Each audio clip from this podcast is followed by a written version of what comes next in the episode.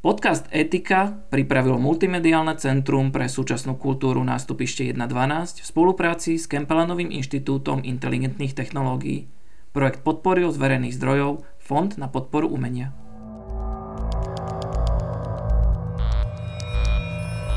Digitálne a informačné technológie nám zlepšujú a zjednodušujú život. Ale vyvolávajú aj nové spoločenské otázky a výzvy – Pýtame sa, čo z toho, čo je technicky možné, je aj dobré.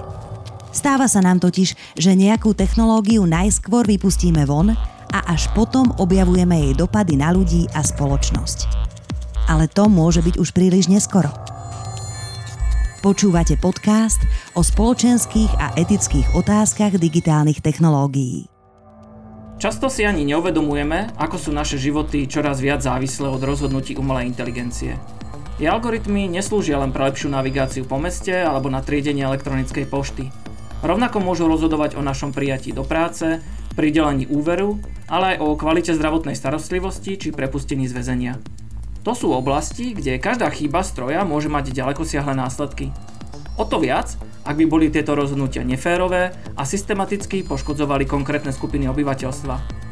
Ako často a prečo sa takéto situácie skutočne stávajú a čo s tým ich tvorcovia, ale aj my ako užívateľia vieme robiť?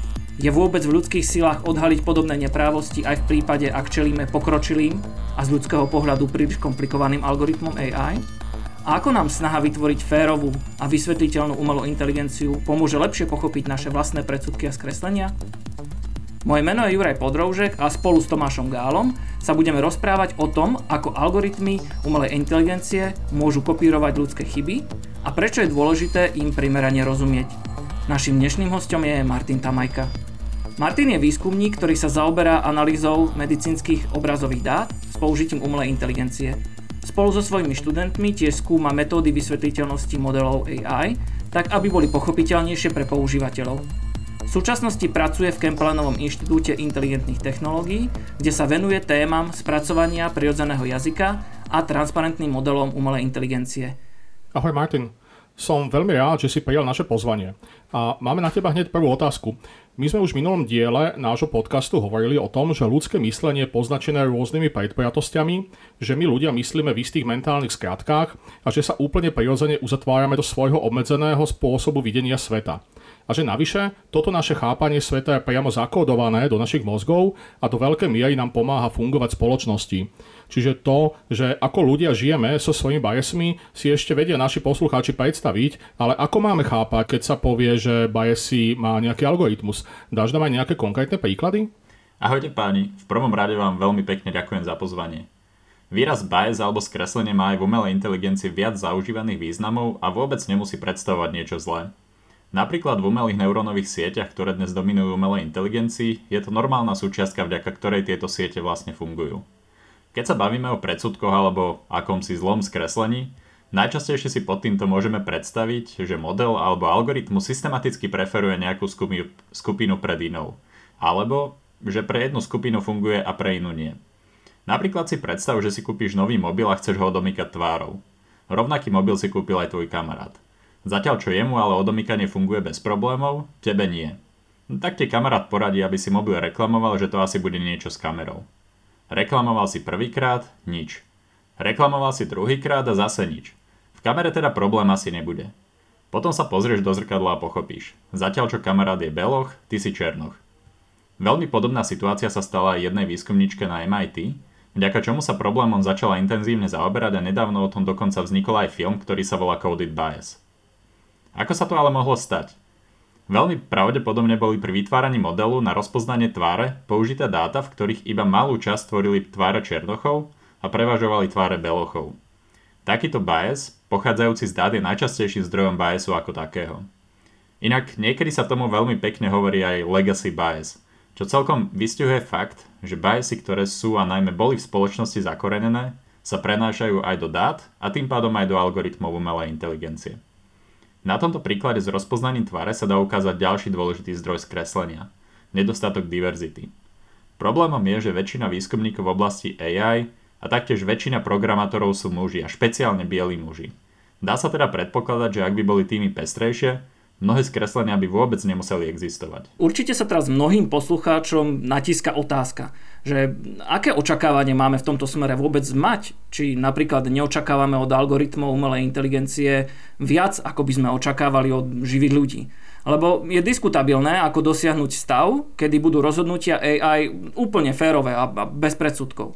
Známa švedská vedkynia Virginia Dynum, ktorá je profesorkou Computer Science vo, vo Švedsku a špecializuje sa aj na témy zodpovednej umelej inteligencie, spomína, že keď ju e, pred časom pozvali na konferenciu IBM s názvom, že Will AI ever be completely fair? Teda, že či niekedy bude e, AI dokonale férová, tak jej prvá reakcia bola, že to bude asi ako dosť krátka diskusia.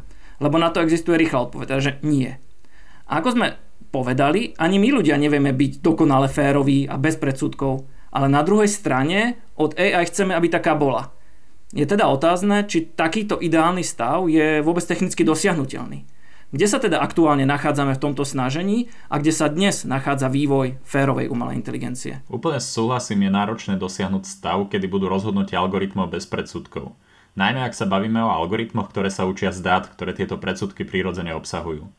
Záleží to samozrejme od typu úlohy a otázky, na ktorú má AI odpovedať.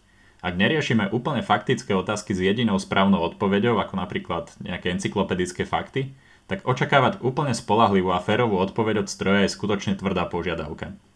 Mnohé algoritmy umelej inteligencie fungujú vyslovene na báze diskriminácie, tzv. diskriminatívne algoritmy. Vieme si to predstaviť tak, že vyslovene kreslia čiary, ktorými v akomsi abstraktnom priestore oddelujú od seba jednotlivé triedy – napríklad jednu skupinu ľudí od druhej. Otázka je, ktorá čiara je dobrá a ktorá zlá. Určite je rozdiel nakresliť čiaru, ktorá povie, že tí, čo majú nad 40 rokov alebo nad 50 rokov, by mali častejšie chodiť na preventívne zdravotné prehliadky. A potom je rozdiel nakresliť čiaru medzi belochmi a černochmi a buď jednej alebo druhej skupiny napríklad stiažiť prijatie na univerzitu. Momentálne vieme algoritmicky identifikovať množstvo skreslení. Napríklad, vezmime si, že chceme zapojiť umelú inteligenciu do procesu výberu človeka na pracovnú pozíciu. Táto umelá inteligencia má k dispozícii od človeku stovku rôznych informácií a medzi nimi napríklad aj vega pohlavie. Sme schopní identifikovať, či pri rozhodovaní umelá inteligencia príliš často nevyužíva ako rozhodovacie kritérium napríklad to pohlavie, a teda či nedochádza k diskriminácii na základe pohlavia. Aby sme ale situáciu trošku zamotali, Predstavme si, že vezmeme presne ten istý algoritmus a aplikujeme ho v zdravotníctve. Tentokrát sa ho budeme pýtať, či má alebo nemá človek ísť na niektoré z preventívnych vyšetrení. Bolo by v takomto prípade zlé alebo nefér, ak by boli ľudia častejšie posielaní na mamografiu len na základe toho, že sa jedná o ženy? A teda, že algoritmus sa rozhoduje na základe pohľavia, ako v predošlom príklade. No v tomto prípade by to podľa mňa zle nebolo. Pritom algoritmus môže byť pod kapotou presne taký istý. No a teraz sa vrátim k tvojej prvej otázke. Či toho nechceme od umelej inteligencie priveľa? Keď ani ľudia nevedia konať úplne férovo a bez predsudkov. A osobne súhlasím s profesorkou Dajnom, že AI nebude nikdy 100% férová. Férovosť je poprvé subjektívny pojem a jeho chápanie závisí od kontextu. A zároveň do umelej inteligencie sa prirodzene vnášajú ľudské skreslenia. Na druhej strane ale vidím veľkú príležitosť a verím, že umelá inteligencia môže byť síce nie úplne férová, ale určite férovejšie ako ľudia. Z čisto technického hľadiska v tom nevidím problém. Rovnako ako dokážeme ladiť presnosť umelej inteligencie, pozrieť sa na príklady, kde zlyháva a následne tieto diery plátať, takisto sme schopní inžinierským prístupom dosiahnuť, aby boli rozhodnutia čo najviac férové. Z toho, čo sme zatiaľ povedali, mi aj príde, že je tu veľmi dôležité rozlišovať jednotlivé pojmy, ktoré používame v súvislosti s férovou umelou inteligenciou. Lebo už sme povedali, že tu máme nejaké skratky v myslení, teda tie biasy, No a tie skreslenia máme všetci a nie všetky tieto skreslenia sú problematické. Takže výraz bias skreslenia nemusí mať podľa mňa automaticky negatívny význam. Je to jednoducho povedané skratka v myslení. A to môže byť aj dobrá skratka, aj zlá skratka. Napríklad keď veríme v autority alebo že dávame väčšiu váhu prvej informácii, ktorú príjmeme. Skreslenie, ten bias, však môže viesť k diskriminácii. A to nám už intuitívne nejak tak naznačuje akýsi negatívny postoj že nikto nechce byť obvinený z toho, že diskriminuje. Teda, že koná tak, že rozdielne posúdi dve skupiny podľa nejakých znakov, ktoré by preto posudzovanie ani nemali byť vôbec rozhodujúce, napríklad už podľa spomínaného pohľavia alebo rasy. Ale aj tá diskriminácia môže byť z istého hľadiska oprávnená. Veď napríklad hovoríme aj o pozitívnej alebo férovej diskriminácii. Napríklad, keď sa ako spoločnosť rozhodneme, že deti z chudobných rodín môžu získať vysokoškolské štipendium alebo že dôchodcovia nebudú musieť platiť za MHD. A teda tie kľúčové pojmy, pri ktorých treba vlastne začať túto našu diskusiu o férovej AI, sú práve férovosť a spravodlivosť. No a vo filozofii máme množstvo spôsobov, pohľadov, ako tieto dva pojmy vôbec chápať. Len teraz rozoberať ich, to by asi bolo aj na celý ďalší podcast. Ale spomeňme, minimálne dve chápania férovosti, s ktorými sa často stretávame aj v bežnom živote. Jedným z nich je distributívna férovosť. Môžeme hovoriť o také, že férovosť výsledku. To je, že si povieme, že pre každú nejakú dotknutú skupinu bude výsledok v nejakom dohodnutom pomere. Napríklad, že, že tú prácu dostane rovnaký počet mužských a ženských uchádzačov. A to druhé chápanie férovosti, ktoré s tým prvým môže byť aj v priamom rozpore, je tzv. procedurálna férovosť férovosť procesu. Teda, že si nastavíme a dohodneme nejaký proces, ktorý ako spoločnosť budeme považovať za férový. A tento proces na konci dňa nemusí vôbec viesť k rovnomernému či presne rovnakému rozloženiu tých benefitov medzi všetky dotknuté skupiny. Napríklad povedzme, že stanovíme si vedomostnú skúšku a povieme padni komu padni, že študenti, ktorí dosiahnu daný počet bodov, budú prijatí bez ohľadu na to, do ktorej skupiny patria. A takýchto chápaní férovosti máme viacero. Pre poslucháčov, ktorí sa túto tému zaujímajú viac, môžem odporučiť práce Sandry Wachter z Oxford Internet Institute, ktorá sa práve téme férovosti a férovej umelej inteligencie zaoberá.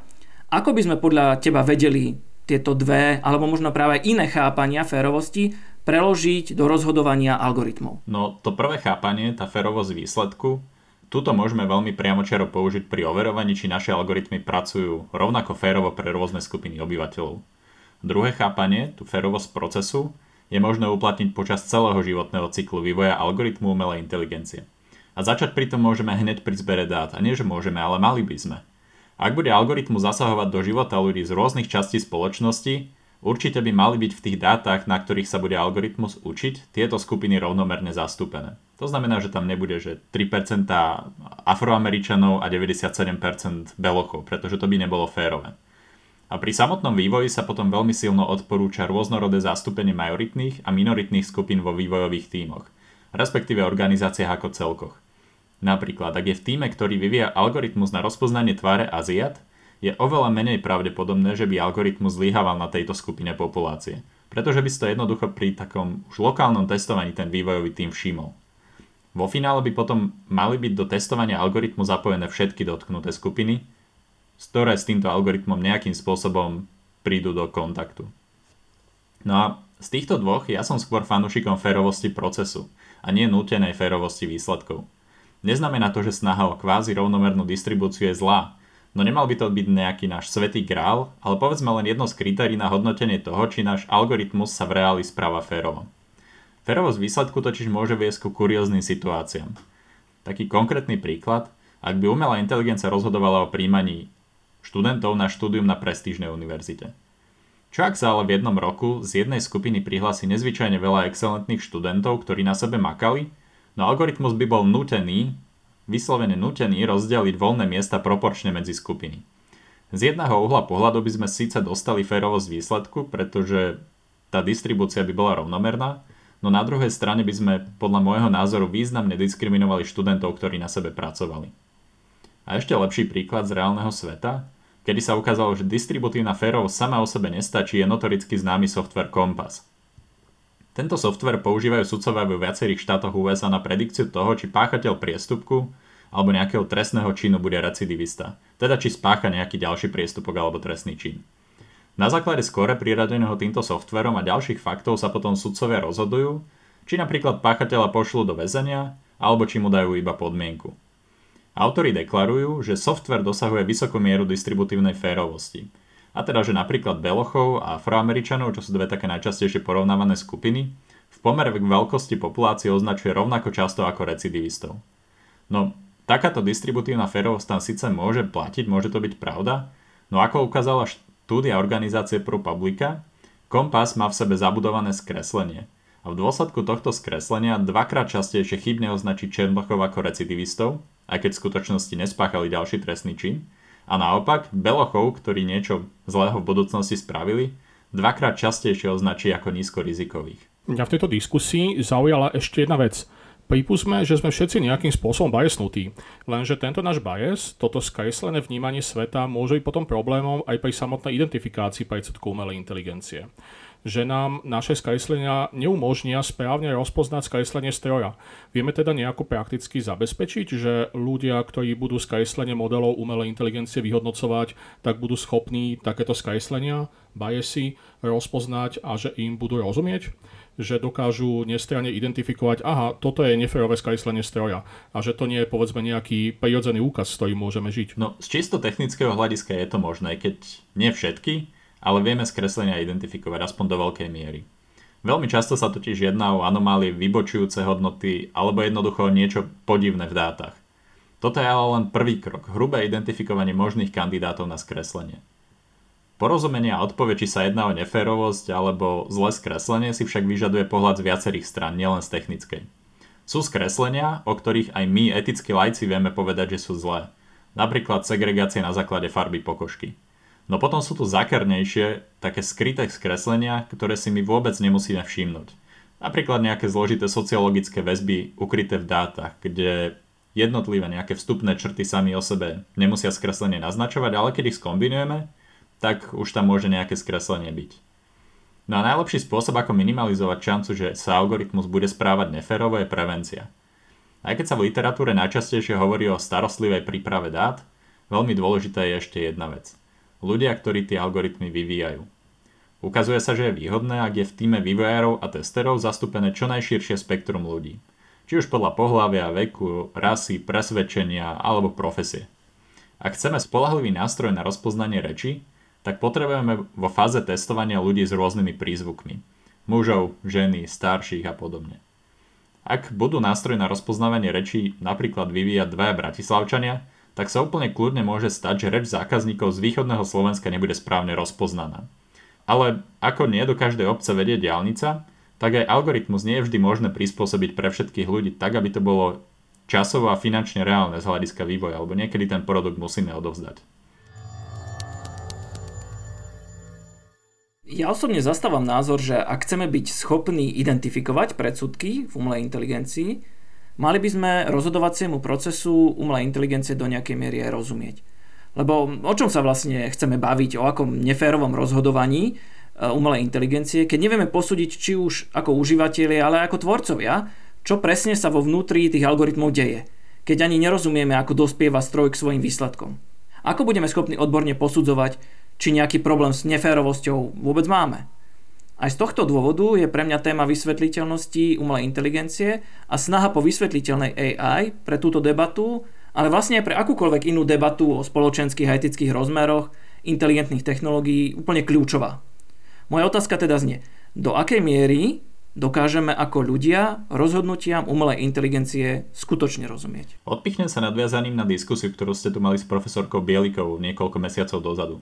Vezmime si príklad takého lepšieho záhradného postrekovača, ktorý má v sebe jednoduchý pravidlový systém, ktorý používa na rozhodnutie, kedy má spustiť postrekovanie.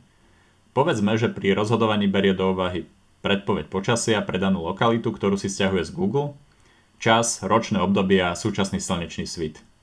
Je to na hrane, ale môžeme hovoriť, že je riadený takou jednoduchšou umelou inteligenciou.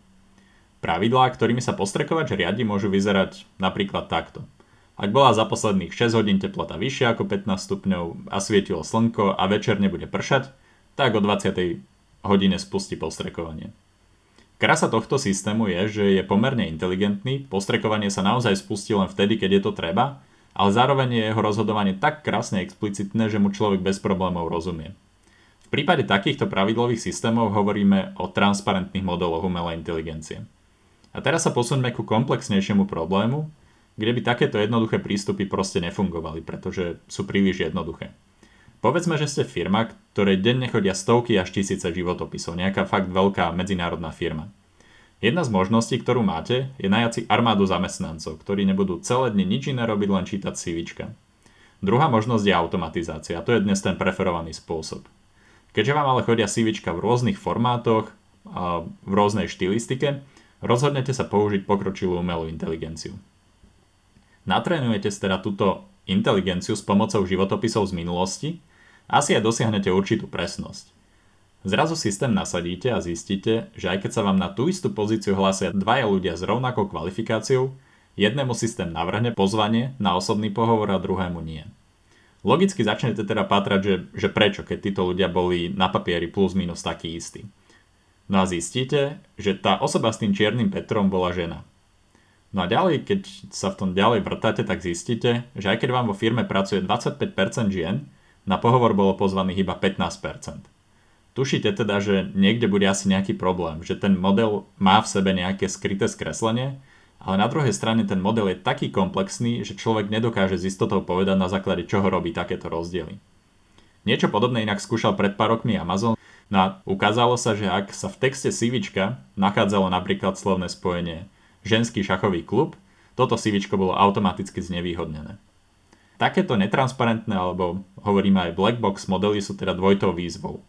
Poprvé, už len pochopiť ich fungovanie, takéto matematické fungovanie je výzva nielen pre laickú verejnosť, ale často aj pre samotných výskumníkov. Tie modely sú v súčasnosti naozaj veľké. Ono sa to ale dá. Pochopiť ale, prečo tie modely pracujú tak, ako pracujú, teda ich nejakú funkcionálnu podstatu, tak to je úplne iná liga a samostatná vetva výskumu. Aby ľudia dokázali porozumieť takémuto zdôvodneniu, tak ono už samotné to zdôvodnenie musí byť zrozumiteľné. Najčastejšie sa hovorí, že takéto zdôvodnenie musí byť v doméne, ktorej človek rozumie. V prípade textu by model napríklad mohol zvýrazniť slova, ktoré pokladal za dôležité, napríklad to žena ženský, a na obrázku by zase vedel rámčekom vyznačiť tú oblasť, kvôli ktorej napríklad prehlásil, že na obrázku je mačka, takže by v podstate nám nejako zakrúškoval mačku. A skús prosím vysvetliť poslucháčom, ako teda vyzerá vysvetľovanie tých najviac sofistikovaných a komplikovaných algoritmov umelej inteligencie, pre ktoré sa častokrát používa výraz čierna skrinka alebo black box a ako si tú čiernu skrinku máme predstaviť. Podobá sa jej uvažovanie skôr racionálnemu premýšľaniu človeka, ktorý ide krok po kroku, používa pritom nejaké logické pravidlá a argumenty, alebo skôr tomu intuitívnemu uvažovaniu založenému práve na skrátkach, preskokoch a skresleniach? No, vetva umelej inteligencie, ktorá je založená na učení z dát, je veľmi náchylná na hľadanie skratiek. Určite by som teda nepovedal, že môžeme hovoriť nejakom racionálnom premýšľaní na úrovni človeka. Skôr by som ich prirovnal k takému veľmi prešibanému koňovi. Začiatkom minulého storočia žil v Nemecku kôň, der Kluge Hans, alebo po anglicky Clever Hans, o ktorom jeho majiteľ tvrdil, že dokáže riešiť matematické úlohy napísané na tabuli. A nie len to. Vedel rozlišovať hudobné tóny, čítať, hláskovať, dokonca zvládol prácu s kalendárom a zvládol porozumieť Nemčinu. Bol to proste hotový polyhistor. Jeho majiteľ, Wilhelm von Osten, Vycítil podnikateľskú príležitosť a s Hansom chodil na vystúpenia po celom Nemecku.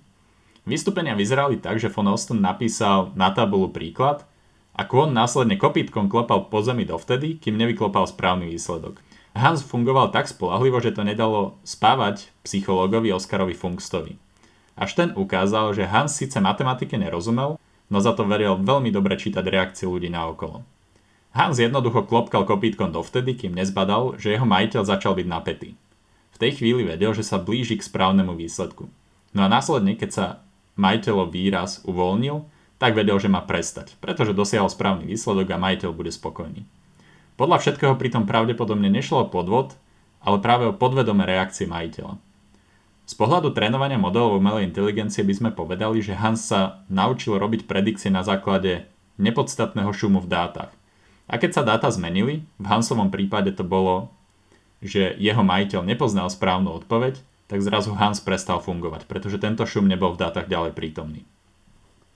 No a veľmi podobné správanie pozorujeme aj pri modeloch umelej inteligencie. Pekný príklad ukázali výskumníci zaoberajúci sa vysvetliteľnosťou. Naučili klasifikátor, aby rozlišoval medzi objektmi na obrázkoch.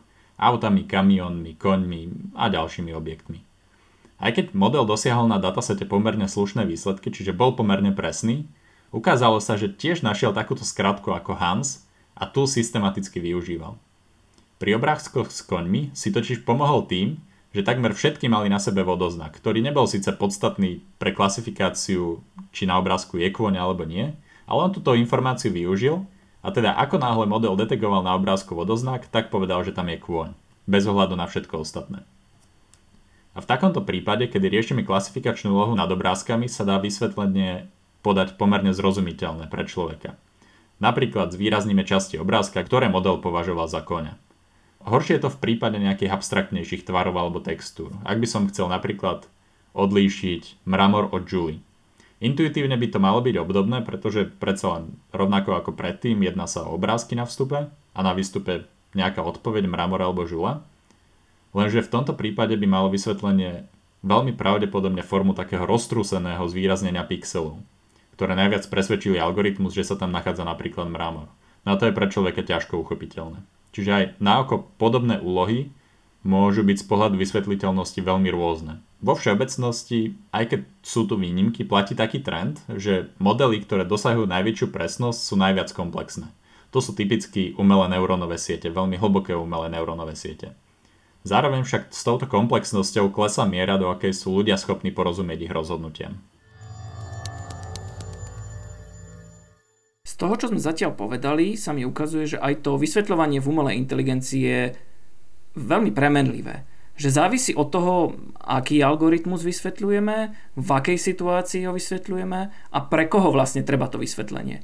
Že povedzme vysvetlenie rozhodnutia o pridelení úveru, ktoré by urobila umelá inteligencia pre človeka žiadavcoho o ten úver, by mohlo byť založené na nejakom kontrafaktuálnom postupe, to je taký ten what if, že čo keby. Hej? Napríklad, že ak by povedala, že ak by bol tvoj príjem o 100 eur vyšší, tak e, by si úver dostal. Ak by si povedzme mal o 5 rokov menej, úver by si dostal. Ak by si mal spoludlžníka, tak by si úver dostal. Ale že vysvetlenie umelej inteligencie posudzujúce napríklad snímky magnetické rezonancie, ktoré bude určené lekárovi, tak to si vyžaduje nejakú komplexnejšiu odpoveď, komplexnejšiu interpretáciu toho modelu rozhodovania. Napríklad by mal povedať, na ktoré časti snímky pri posudzovaní kládol algoritmus najväčší dôraz. Aké rôzne formy môže ešte mať takáto vysvetliteľná umelá inteligencia a pre ktoré situácie sa ten, ktorý prístup hodí viac? Hneď na úvod by som povedal, že keďže sa jedná o pomerne mladú oblasť o, bádania, tak v oblasti výskumu vysvetliteľnosti, interpretovateľnosti a celkovo transparentnosti zatiaľ nepanuje nejaká jednotná klasifikácia týchto pojmov. A v literatúre je dokonca možné naraziť aj na protichodné definície. Mne sa neviac pozdáva pomerne dobre uchopiteľná definícia interpretovateľnosti a vysvetliteľnosti od Sameka Montavona. Vysvetliteľnosť títo autory chápu ako niečo, čo sa viaže na jednu konkrétnu predpoveď modelu. Čiže v podstate sa snažíme povedať, na základe ktorej časti toho vstupu model predpovedal to, čo predpovedal.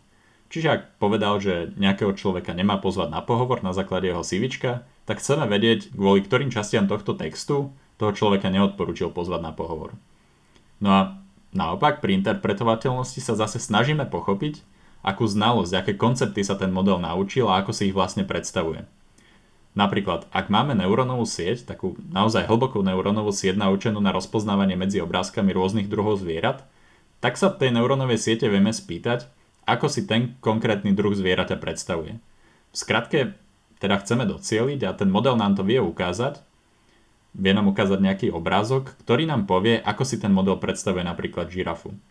Je inak veľmi zaujímavé sledovať takéto, takéto interpretácie, nejaké znalosti v modeloch, pretože väčšinou je to niečo na úrovni veľmi abstraktného umeleckého diela. To znamená, že on si nevyberie konkrétny obrázok žirafy z toho učiacej, učiacej fázy, ale on si sám ako keby abstrahuje, čo chápe pod žirafou a vytvorí si vlastný, ukáže nám vlastný koncept žirafy. Presne tak a veľmi často to vyzerá tak, že on vygeneruje obrázok o rovnakých rozmeroch, keď sa bavíme o obrázkoch, ako boli tie vstupy, na ktorých bol učený, s tým, že tam nebude, ak ty hovoríš, jedna konkrétna žirafa, ale budú tam rôzne časti žirafy napríklad na rôznych častiach toho obrázka a budú také rozmazané. Ale v princípe tam ten človek tú žirafu vie rozoznať. Vidí tam nejaký ten ňufak, pravdepodobne tam bude vidieť nejaké tie, tie flaky. Takže je to také, také nazvime to zo všeobecnenie žirafy, tak ako si ju predstavuje ten model. Filozofi povedali, že vidíme žirafovosť, ako ju chápe umelá inteligencia. Toto je veľmi pekný pojem. Ja veľmi často používam, keď sa bavíme o tom, čo je vlastne zakodované vnútri tej neurónovej siete na nejakom konkrétnom neuróne na x tej vrstve. Také tie pojmy ako mačatosť, ušatosť, chlpatosť. Také niečo veľmi abstraktné. Ako si povedal, dopyt po takých vysvetleniach do toho celého vniesol ďalší rozmer komplexnosti. Okrem akéhosi vrecka trikov naplneného rôznymi modelmi a algoritmami umelej inteligencie, teraz najčastejšie neurónovými sieťami, tu teraz máme ďalšie vrecko, ktoré obsahuje prístupy, ako tie rozhodnutia modelov a algoritmov vysvetliť. Povedzme, že máme hlbokú neurónovú sieť, ktorá má za úlohu z mikroskopickej snímky určiť, či nejaký kúsok tkaniva, ktorý lekár odobral na histologické vyšetrenie, obsahuje zhubný nádor a či má pacientovi oznámiť správu, že má teda onkologické ochorenie. Lekár alebo laborant by určite neboli nadšení, ak by neurónová sieť iba povedala, že pacient má rakovinu a nepovedala by prečo. Pretože konec koncov aj ten samotný pacient to bude chcieť vedieť. No a preto by sme použili nejakú metódu vysvetliteľnosti, aby sme lekárovi vysvietili napríklad tie časti obrázka, na ktorých sa nachádzajú podozrivé zhluky buniek. Ešte je potrebné vziať do úvahy uvažovanie a potreby toho, komu ideme to rozhodnutie vysvetliť. Je veľmi dôležité, aby boli v procese vývoja nielen modelu, ale aj jeho vysvetlenia zahrnutí tí, ktorým bude to vysvetlenie adresované. Napríklad v rámci našej výskumnej skupiny ešte na fakulte sme lekárovi prezentovali jeden nástroj, ktorý mal na základe snímky magnetickej rezonancie odhadnúť, ako pravdepodobné je, že má pacient neurodegeneratívne ochorenie. Na samotnej predikcii lekár nemal problém porozumieť, horšie to bolo ale s vysvetlením. My sme lekárovi na tej snímke z magnetickej rezonancie vysvetlili tie časti, ktorým neurónová sieť priradila najvyššiu váhu pri rozhodovaní sa. Čiže povedzme, ak za to označenie, že ten pacient trpí neurodegeneratívnym ochorením, mohol hypokampus, tak ten hypokampus bol vysvietený. Lekár však veľmi bojoval s takýmto vysvetlením a nerozumel, čo tým vlastne chceme povedať. A v žiadnom prípade to pritom nemôžno prisudzovať lekárovi ako jeho chybu, bol to veľmi skúsený a inteligentný neurolog. Naopak ukázalo sa, že je dôležité šiť to vysvetlenie na mieru tomu, kto vlastne bude tú umelú inteligenciu používať. Vlastne je dôležité si uvedomiť niekoľko vecí. Poprvé by sme mali uvedomiť, na akú otázku chceme vlastne dať užívateľovi odpoveď. Je to otázka, čo sa tam stalo, alebo prečo sa to stalo. A rovnako, aj do akej úrovne konkrétnosti treba pri tej odpovedi vlastne zájsť. Že či potrebujeme vedieť, ako konkrétne sa stroj dopracoval k tomuto konkrétnemu jednému výsledku, napríklad, že na obrázku je tá mačka, alebo žirafa, alebo rakovinový nádor, alebo či potrebujeme vedieť, prečo som vlastne nedostal úver a prípadne čo mám na budúce urobiť, aby som ho dostal. A možno aj ten tvoj príkaz neurochirurgom ukazuje, že riešením by mohlo byť nepýtať sa vždy len vývojárov, ale že by sme sa mali opýtať tých dotknutých osôb, aká forma vysvetlenia je pre nich postačujúca. Tu však vstupuje do hry ešte ďalšia etická dilema, že kde sú vlastne hranice našej potreby po vysvetliteľnej umelej inteligencii. Lebo ak je tá dotknutá osoba napríklad ja, hej, že budem vedieť, ako sa rozhoduje stroj, ktorý ma môže dostať z väzenia, povedzme, alebo mi zabezpečí lepšiu sociálnu dávku, tak ja účelovo upravím svoje správanie, či odpovede v dotazníku, podľa ktorého sa to posudzuje, aby som získal povedzme to prepustenie, aj keby som naň možno nemal normálne nárok. Alebo ešte aj iný príklad. Ak viem, ako presne sa rozhoduje povedzme autonómne auto, keď sleduje dopravné značky, tak vďaka tomu potom viem tú značku aj hacknúť, teda je to auto, aby namiesto zastavenia na kryžovatke pridalo plyn a ublížilo pasažierom. Že si tu jednoducho musíme presne stanoviť nielen to, kto má nárok na vysvetlenie, ale aj to, kedy a do akej úrovne detailu ho má vlastne dostať. A že v prípade, že by to mohlo, povedzme, že by mohlo ísť o ohrozenie obchodného tajomstva, alebo by to nebolo vôbec vo verejnom záujme, tak e, by sme mali to právo na vysvetlenie nejako obmedziť. Minimálne by sme tu vždy mali mať možnosť že by tieto algoritmy boli prístupné pre nejaký externý audit, pre kontrolu zo stranu nejakých nezávislých tretích strán, ktoré to za tých užívateľov, ktorí by to chceli vedieť, môžu prekontrolovať sami a potom podať o tom správu tým ostatným, či teda je alebo nie je rozhodovanie stroja v poriadku.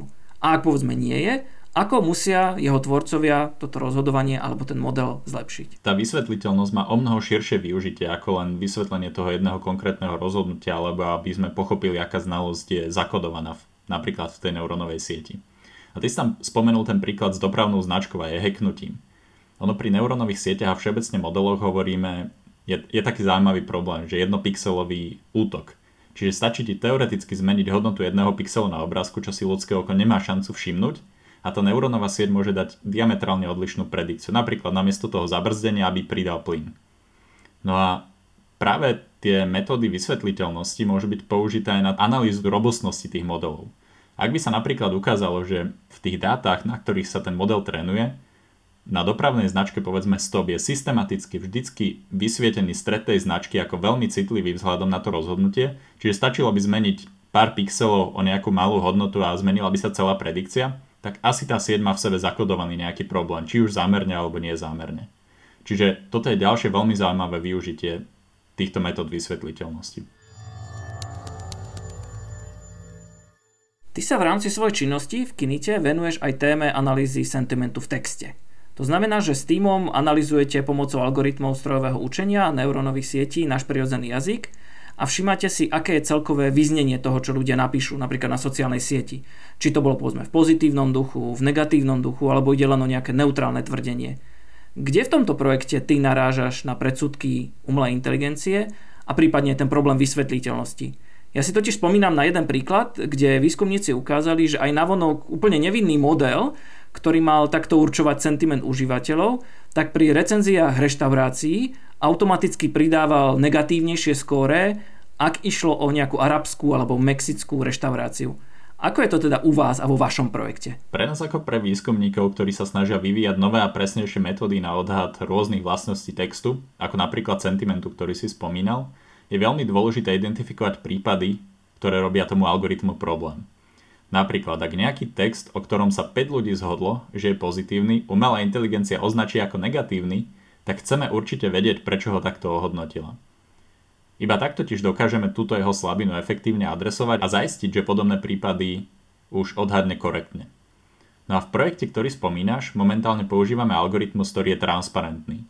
Vieme teda povedať, ktoré časti textu boli pozitívne, ktoré negatívne a vieme povedať, prečo bolo rozhodnutie také, aké bolo. V súčasnosti sú ale viac používané prístupy založené na mohutných jazykových modeloch, čo sú veľmi hlboké neurónové siete, ako sú napríklad BERT alebo GPT. Jedná sa o mohutné neurónky s miliónmi až miliardami, dokonca stovkami miliard parametrov. Teraz si predstav, že ti tento model bude o evidentne pozitívnom texte tvrdiť, že je negatívny. No v tomto prípade nám veľmi nepomôže to, že vieme, ako BERT funguje, pretože vo vnútri je to len násobenie a sčítanie miliard maličkých čísel, ktoré sami o sebe nemajú výpovednú hodnotu. Ak chceme vedieť, ktorá časť textu robí modelu problém, môžeme siahnuť po niektoré z metód vysvetliteľnosti. Vďaka nim môžeme odhadnúť slova, ktoré prispeli k pozitivite a ktoré k negativite sentimentu a môžeme identifikovať, či v modeli nie je nejaké evidentné skreslenie. V prípade tej mexickej alebo arabskej reštaurácie by sme tak mohli preskúmať, či model bez ohľadu na kontext nepriraďuje slovám ako mexický alebo arab negatívny sentiment, aj keď sú použité vo vyslovene pozitívnom kontexte napríklad. Možno ešte jedna vec. V strojovom učení a špeciálne v spracovaní prirodzeného jazyka používame tzv. učenie s prenosom, transfer learning. Jedná sa o prístup, kedy vezmeme model, ktorý už niekto natrénoval, pretože natrénovanie takého mohutného modelu od začiatku je veľmi časovo výpočtovo náročné. A na riešenie podobného problému, napríklad na automatické recenzovanie nie reštaurácií, ale autoservisov. No a tento prevzatý model len jemne dotrénujeme tak, aby vedel recenzovať povedzme reštaurácie. Dá sa to a veľmi dobre to funguje. Problém je, že takéto veľké modely sú typicky trénované na datasetoch ako Common Crawl, ktoré obsahujú stiahnutú veľkú časť obsahu dostupného na internete. No a tu je problém. Ukazuje sa, že tieto mohutné datasety obsahujú mnohé skreslenia, ktoré sa automaticky prenášajú aj do jazykového modelu. No a keď teraz nad nejakým už pretrenovaným, povedzme Google pretrenoval nejaký veľký jazykový model, a veľa ďalších spoločností alebo výskumníkov nad týmto modelom, ktorý bol trénovaný na vyjasnutých dátach, nad, dotrenujú svoje modely, tak máme problém, ktorý sa šíri do celého sveta.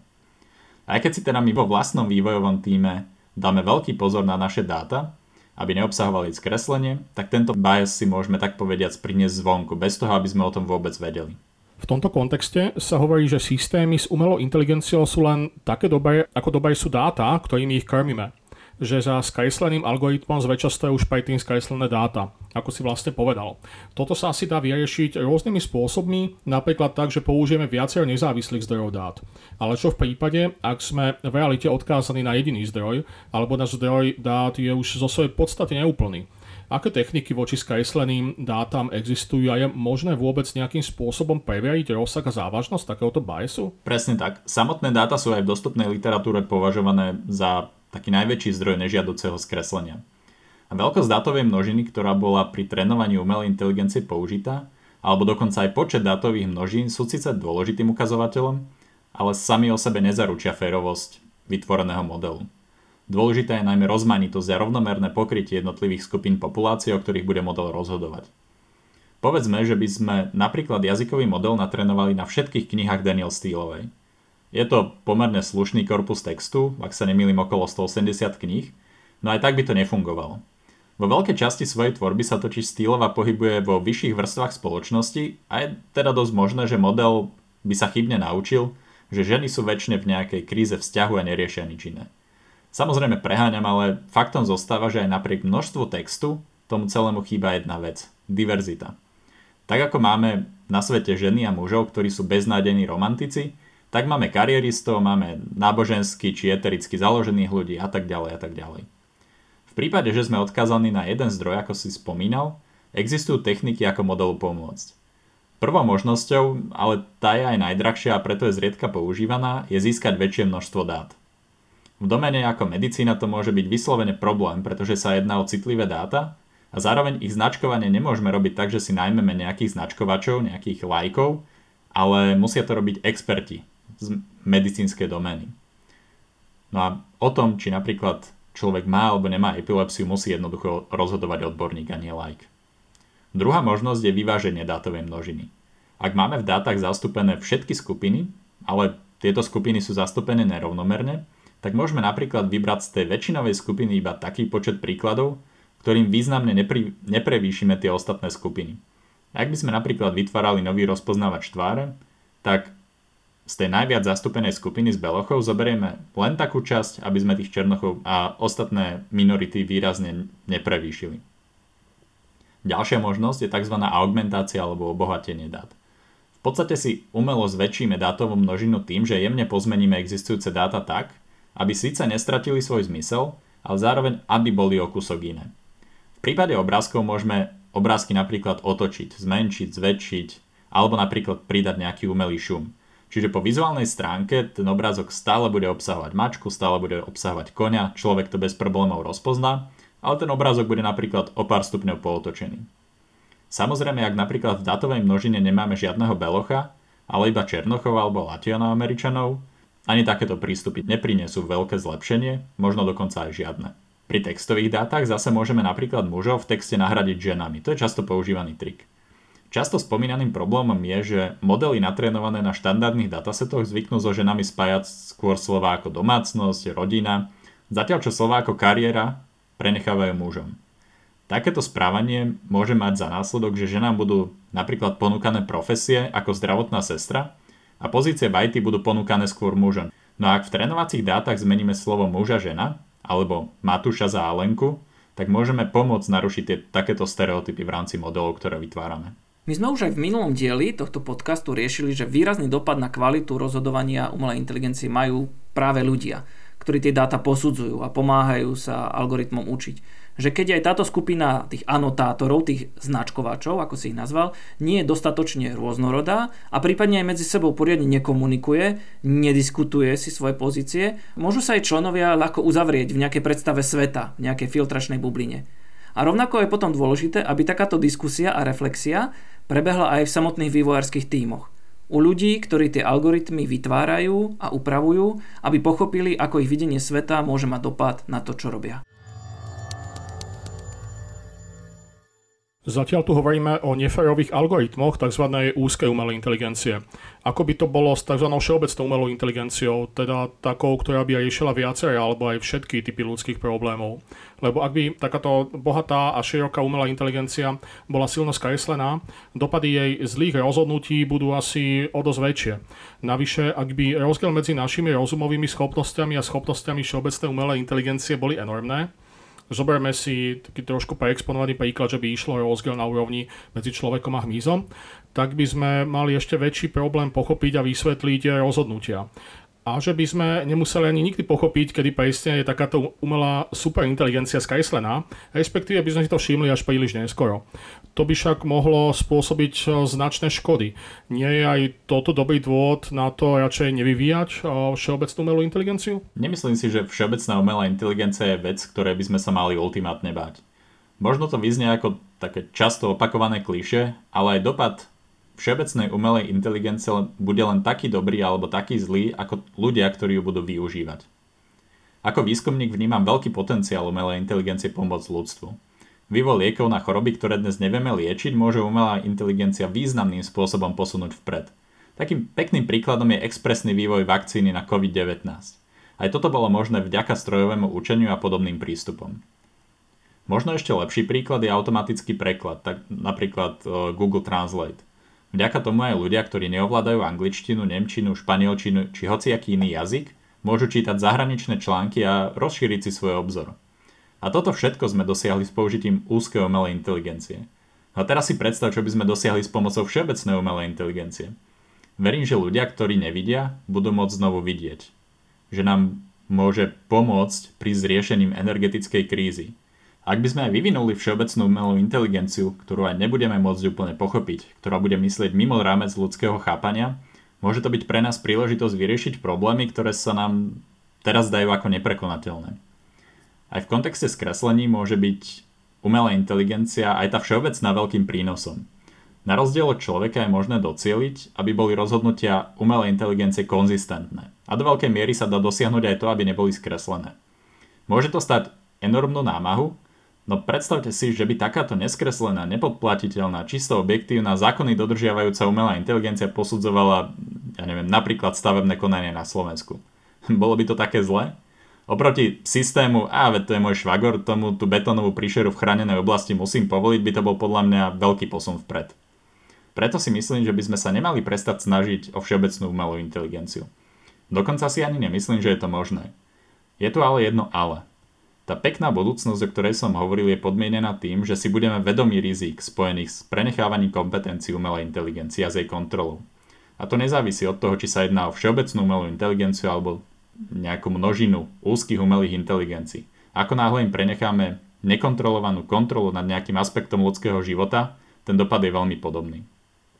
Taký pekný oči otvárajúci príklad je chatbot Tay, ktorého Microsoft natrénoval na komunikáciu na Twitteri. V priebehu pár hodín sa z tohto bota stal rasista, xenofób a antisemita. Pritom samotný proces trénovania je v tom úplne nevinne. Na vine sú dáta a tie nepochádzajú od nikoho iného ako človeka. Neobávam sa niečoho takého, ako vidíme v Terminátorovi, teda nejakej fyzickej hrozby od umelej inteligencie. Umelá inteligencia, ak by nás chcela zničiť, vôbec nepotrebuje držať v ruke zbraň. Vedie dostatočne dobre, ako zbrane môžeme poslúžiť my. Stačí jej škrtnúť zápalkou a to môže byť napríklad šírenie dezinformácií, lží alebo napríklad naboranie sa do systémov kritickej infraštruktúry, ako sme videli v Amerike opakovane v posledných mesiacoch. A to ani nebola umelá inteligencia, to boli jednoducho hackery. Je už ale na nás, aby sme sa popri vývoji a najmä pri nasadení umelej inteligencie mysleli aj na jej kontrolu. Podľa mňa bude do budúcna kľúčová aj otázka, že ako zabezpečiť, že vysvetlenia umelej inteligencie a ich zdôvodnenia budú skutočnými vysvetleniami. Že im nielen bude možné ľudsky porozumieť, ale že si budeme aspoň teoreticky nejako vedieť tieto vysvetlenia overiť že pod sloganom vysvetliteľnej umelej inteligencie sa tu neobjavia snahy ponúkať buď len také náukové vysvetlenia, ktoré zatvoria používateľom ústa, respektíve, že algoritmy umelej inteligencie nebudú navrhnuté tak, aby priamo zneužili nejaké to ľudské skreslenie alebo našu emocionalitu a my falošne uveríme niečomu, čo sa tvári ako dostatočné a správne vysvetlenie. Presne to trafil. Nielen, že sa obávam, že firmy v budúcnosti siahnu po takomto riešení, ale oni to už robia. Napríklad Facebook poskytuje akože vysvetlenia toho, prečo sa človeku zobrazuje nejaká konkrétna reklamná ponuka. To si vie každý pozrieť na svojom facebookovom profile. Tieto vysvetlenia sú ale v skutočnosti len akési škrapkanie po povrchu. Facebook totiž umožňuje pomerne presne cieliť reklamu a mne, komu sa tá reklama zobrazuje, povie len veľmi malú časť dôvodov, prečo sa mi vlastne tá reklama zobrazuje. Napríklad, že mám rád záhradné potreby. Lenže na základe čoho k takémuto predpokladu vôbec došiel? To je, to je v skutočnosti tá zaujímavá časť. Ja sa obávam, že boj s takýmto alibizmom nebude možný bez formálnej regulácie od príslušných autorít, napríklad Európskej únie. A toto ma obligátne veľmi zaujíma. Že ako to vidíš ty? Aké zodpovednosti by mali mať výskumníci, programátori, firmy na jednej strane a užívateľia na strane druhej, aby sme sa vyhli práve podobným neférovým a nespravodlivým rozhodnutiam a ich negatívnym dopadom na spoločnosť? Ako sa ty staviaš k tomu, keď sa na etické a spoločenské rizika pýtame a rozprávame sa s dizajnérmi, technológmi, vývojármi a pýtame sa teda vedcov a chceme, aby tieto problémy s nami riešili? Podľa mňa robíte veľmi dobre, že sa ich pýtate, pretože je veľmi dôležité vtiahnuť do takého etického zmýšľania a do zmýšľania o dopadoch toho, čo vlastne tí výskumníci vyvíjajú, aj ich samotných. A začnem s výskumníkmi a programátormi. Ich situáciu by som prirovnal k lekárom. Aj najsprávnejšie postupujúci lekár, ktorý absolútne nič nezanedbal, mohol svojou liečbou ubližiť pacientovi. Mám osobnú skúsenosť, kedy som v noci musel viesť svoju starú mamu do nemocnice kvôli tomu, že mala extrémne vysoký tlak. Nakoniec sa ukázalo, že bol spôsobený novými liekmi, ktoré predpísal lekár a ktoré množstvu pacientov reálne pomáhajú. Znamená to, že môžeme prostom ukázať na lekára, že urobil niečo zlé? Nemyslím si to. Povinnosťou lekára je totiž liečiť pacientov v súlade so súčasnými prístupmi, ktoré medicína pokladá za overené a to ten lekár aj urobil. Dôvodom komplikácie bolo, že v každom okamihu je poznanie človeka obmedzené poznatkami doby, v ktorej žije. Zvlášť o komplikovaných či vzácnych chorobách pritom často presne nevieme, aké bude, ako bude ľudské telo na danú liečbu reagovať, no tá liečba môže byť to najlepšie, čo reálne poznáme. Rovnaké je to pri výskumníkoch a programátoroch. Sú zodpovední za to, aby pri vývoji nových metód nezanedbali súčasný stav poznania a zvážili rizika toho, čo robia. Pred pár rokmi napríklad téma skreslení v umelej inteligencii nebola tak na pretrase ako dnes a preto by sme asi mohli prižmuriť oko, že to výskumník mohol prehliadnúť. Dnes je situácia iná. Zmenilo sa poznanie doby a s kresleniami a férovosťou sa treba vážne zaoberať. Vlastne mi napadá ďalšia paralela s lekármi. Taký pomer risk-benefit, ktorý lekári vždy musia brať do úvahy. Ak napríklad automaticky generované titulky nepočujúcim ľuďom otvoria svet k absolútne novému zdroju informácií, napríklad vedia si pozrieť nejaké náučné videá na YouTube, občasne zle prepísané slovo asi tento benefit neoslabí do takej úrovne, aby sme si povedali, že s titulkovaním musíme prestať. Z pohľadu firiem je podľa mňa dôležitá osvetá regulácia. Sú, nazvime to, osvietené firmy, ktoré chcú robiť veci správne a chcú robiť hlavne správne veci. A možno keby viac vedeli o problémoch ako skreslenie alebo neferovosť, postavili by sa k nemu čelom.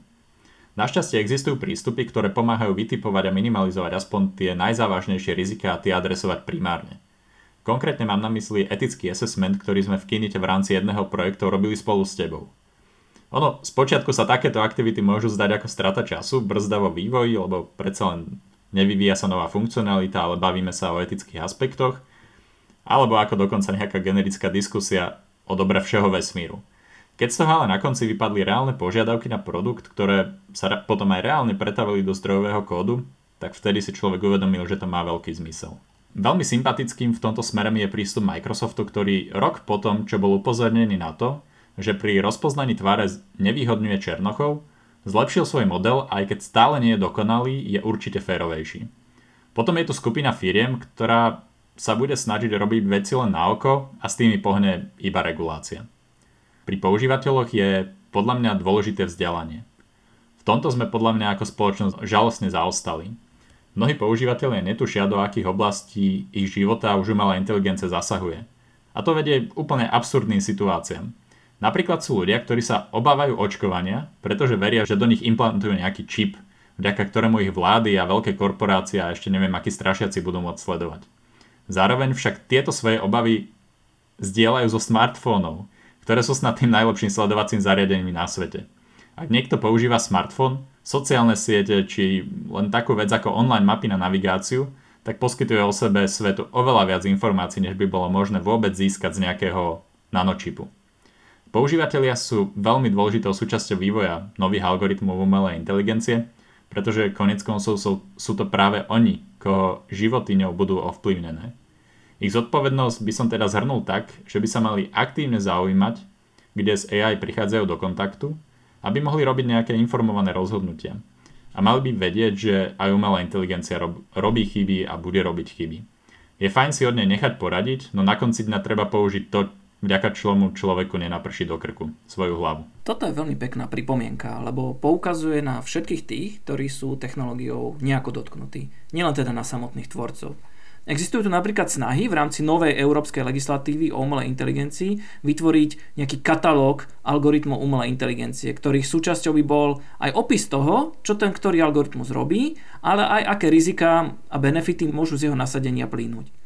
Pekný príklad, ako by také katalógy mohli vyzerať, ukazujú mesta ako Amsterdam alebo Helsinky, kde už takéto katalógy transparentnosti umelej inteligencie fungujú. Tieto katalógy sú určené obyvateľom týchto miest, aby pochopili, kde s umelou inteligenciou môžu prísť do kontaktu, ale aj ich trocha tak demitizovali. Tak ako si povedal, že treba ukázať ľuďom, že nemusí ísť vždy len o strašiaka, ale že im automatizované rozhodnutia môžu reálne pomôcť zvýšiť kvalitu ich života. Lebo na konci dňa my sme aj algoritmy umelej inteligencie mali chápať ako, ako nástroje, ktoré nám pomáhajú robiť lepšie rozhodnutia a pokojne v tých dôležitých životných situáciách. Ale nech je to s našim vedomím a s našim dohľadom. Rád by som tento náš rozhovor ukončil s odkazom na už spomínaný výborný text od Virginie Dynum a tam na jednom mieste cituje e, známu e, avangardnú umelkyňu Lori Anderson, ktorá hovorí, že ak si myslíte, že technológia vyrieši vaše problémy, všetky vaše problémy, tak potom jednoducho nerozumiete technológiám alebo nerozumiete svojim problémom. A Dynum v tom texte dodáva, a s tým sa tiež celkom stotožňujem, že AI to, to nie je mágia, že jej výsledky sú fundamentálne ovplyvnené našimi vlastnými predstavami a očakávaniami a očakávaniami tých, ktorých vlastne vytvárajú a používajú. A že je úplne zásadné, že by sme mali rozumieť týmto mechanizmom a ich schopnostiam a obmedzeniam. Toto bol vlastne našim cieľom v dnešnom dieli. Totiž poodhaliť trocha tú magickú oponu, ktorá sa často pred umelou inteligenciou zaťahuje. A ja aj Tomáš sme veľmi radi, Martin, že si prijal naše pozvanie a že sme sa s tebou mohli takto zaujímavo porozprávať práve na tému predsudkov a vysvetliteľnosti. A to nielen v súvislosti s umelou inteligenciou, ale aj vo vzťahu k nám, ľuďom, jej používateľom a tvorcom. Takže ešte raz ti veľmi pekne ďakujeme. Ja vám veľmi pekne ďakujem za pozvanie a veľmi vám držím palce. Tento podcast, ktorý robíte, je naozaj vec, ktorá si zaslúži šíriť do sveta. Ako obvykle, zakončíme tento diel recenziou. Tentoraz však nie na zaujímavú knihu, ale televízny seriál. Takže Tomáš, máš slovo. Ďakujem.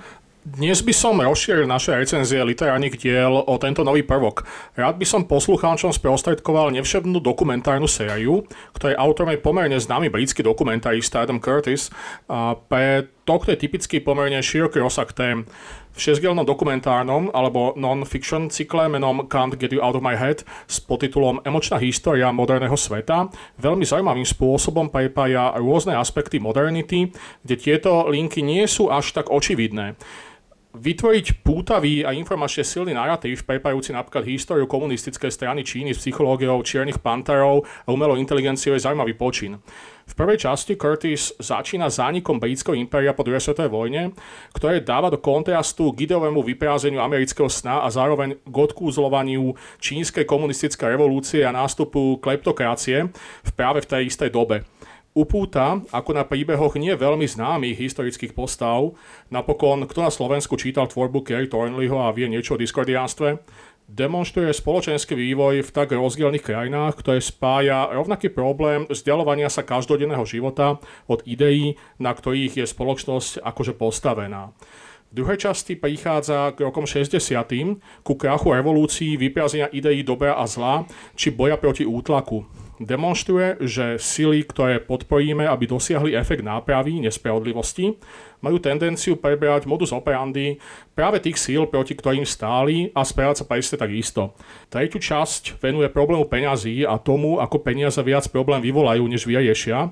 Peniaze a konzum sa ukázali ako neodolateľné pre režimy, ktoré sa snažili sugerovať si koncept beztajedných spoločností, kde každý má rovnako. Problém nerovnosti samozrejme má svoj ničivý efekt aj na západe. Ďalšiu časť venuje príbehom ako non-profit organizácie, ale aj nadnárodné korporácie vďaka moci peňazí získavajú globálny vplyv a politickú kontrolu aj nad veľmocami.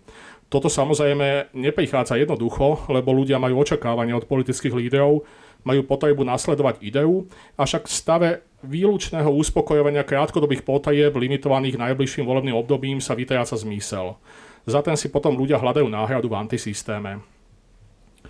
Piata časť sa vracia k pôvodu ideu, k romantizmu, vidieckého prostredia a dávnych časov spojenia s pôdou a katastrofálnych geopolitických dôsledkov, keď tento romantizmus vstupuje do medzinárodných vzťahov a vrstva resentimentom zmietaných romantikov podporí napríklad na Blízkom východe niečo pripomínajúce im predstav ušlachtilého divocha pred slabúčkou miestou mestskou kultúrou. A áno, vzostup fundamentalizmu je potom jedným z výsledkov. Posledná časť prepojí predchádzajúce. Curtis sa ješí, že čo bude ďalej a jeho závery, úplne poviem, sú pre mňa trochu prekvapujúce. Neverí, že keď sa budeme ďalej a hlbšie zaoberať ľudským vedomím a tým, ako človek spracúva v tom, ktorom okamihu informácie, že by sme ho obrnili proti hoaxom, dezinformáciám, dezoláctvu a vzliadaniu k antisystému. Curtis hovorí, že nemusíme poznať interpretáciu konania toho, ktorého človeka, aby sme ho pochopili. Stačí sledovať, čo robí a nastaviť situáciu, aby robil inak. Nemusíme mu to vysvetľovať. Že človek v súčasnosti podlieha manipuláciám hoaxerov, teda nie je problém nízkeho vzdelania, ale slabej schopnosti manipulovať zo strany systému. Curtis teda prezentuje ideu, že možno éra, kedy si každý vyberie, čo je pre neho najlepšie, nebola až tak úspešná. Šesťdielný dokumentárny cyklus Can't Get You Out of My Head je k dispozícii voľne stiahnutie na stránkach BBC, ak ste práve v Británii, respektíve na stránkach dokumentaristických portálov. Ja ti veľmi pekne ďakujem za, za recenziu a aj na tvoj poput som rozpozeral tento, a to vlastne bola súčasťou našej diskusie, že či ho bez nazvať dokument, tento, lebo on je viac autorský ako dokument. Je to narácia. Je to, je to inter, interpretácia historických dejov, ale akože je to dobre poskladané, vychádza to z niečoho, čo sa stalo. Podľa mňa to stojí za pozajete. Ja si myslím, že je to jeden z tých non-fiction seriálov. Ja, veľmi sa mi páčila aj recenzia, myslím, že na Guardiani, kde spomínali a použili výraz tapiséria. On naozaj používa množstvo rôznych obrazov, ktoré nám predkladá a spája ich. A v podstate aj keď človek nesúhlasí s tými vecami, ktoré sa tam predkladajú, tak je to taký dobrý príklad toho brain food, takéto materiálu na premýšľanie a je to aj to, čo sme spomínali v minulom dieli, že potrebujeme aj názory, ktoré spôsobom challengeujú tie naše pohľady, naše predstavy, aby sme si možno už vedeli lepšie pochopiť, ako sa ten náš názor alebo náš, náš postoj vytvára. Na záver chcem poprosiť aj našich poslucháčov, že ak majú nejaké ďalšie otázky alebo nám chcú len jednoducho vyjadriť svoju podporu, tak eh, nech nám dajú vedieť a napíšu na podcast zavináč kinit.sk. Ja sa teda s vami lúčim a teším sa opäť na ďalší diel nášho podcastu. Do počutia. Do počutia.